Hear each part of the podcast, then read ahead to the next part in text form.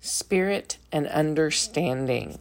Today's bold truth is coming from 1 Corinthians 14 15, and it says, I will pray with the Spirit, and I will also pray with the understanding. I will sing with the Spirit, and I will also sing with the understanding. Looks like we need both our spirit and understanding, right? And in the Matthew Henry commentary, there's a great quote at the end of that section of Scripture in chapter 14, and it says, Scripture truth, plainly and duly taught, has a wonderful power to awaken the conscience and touch the heart.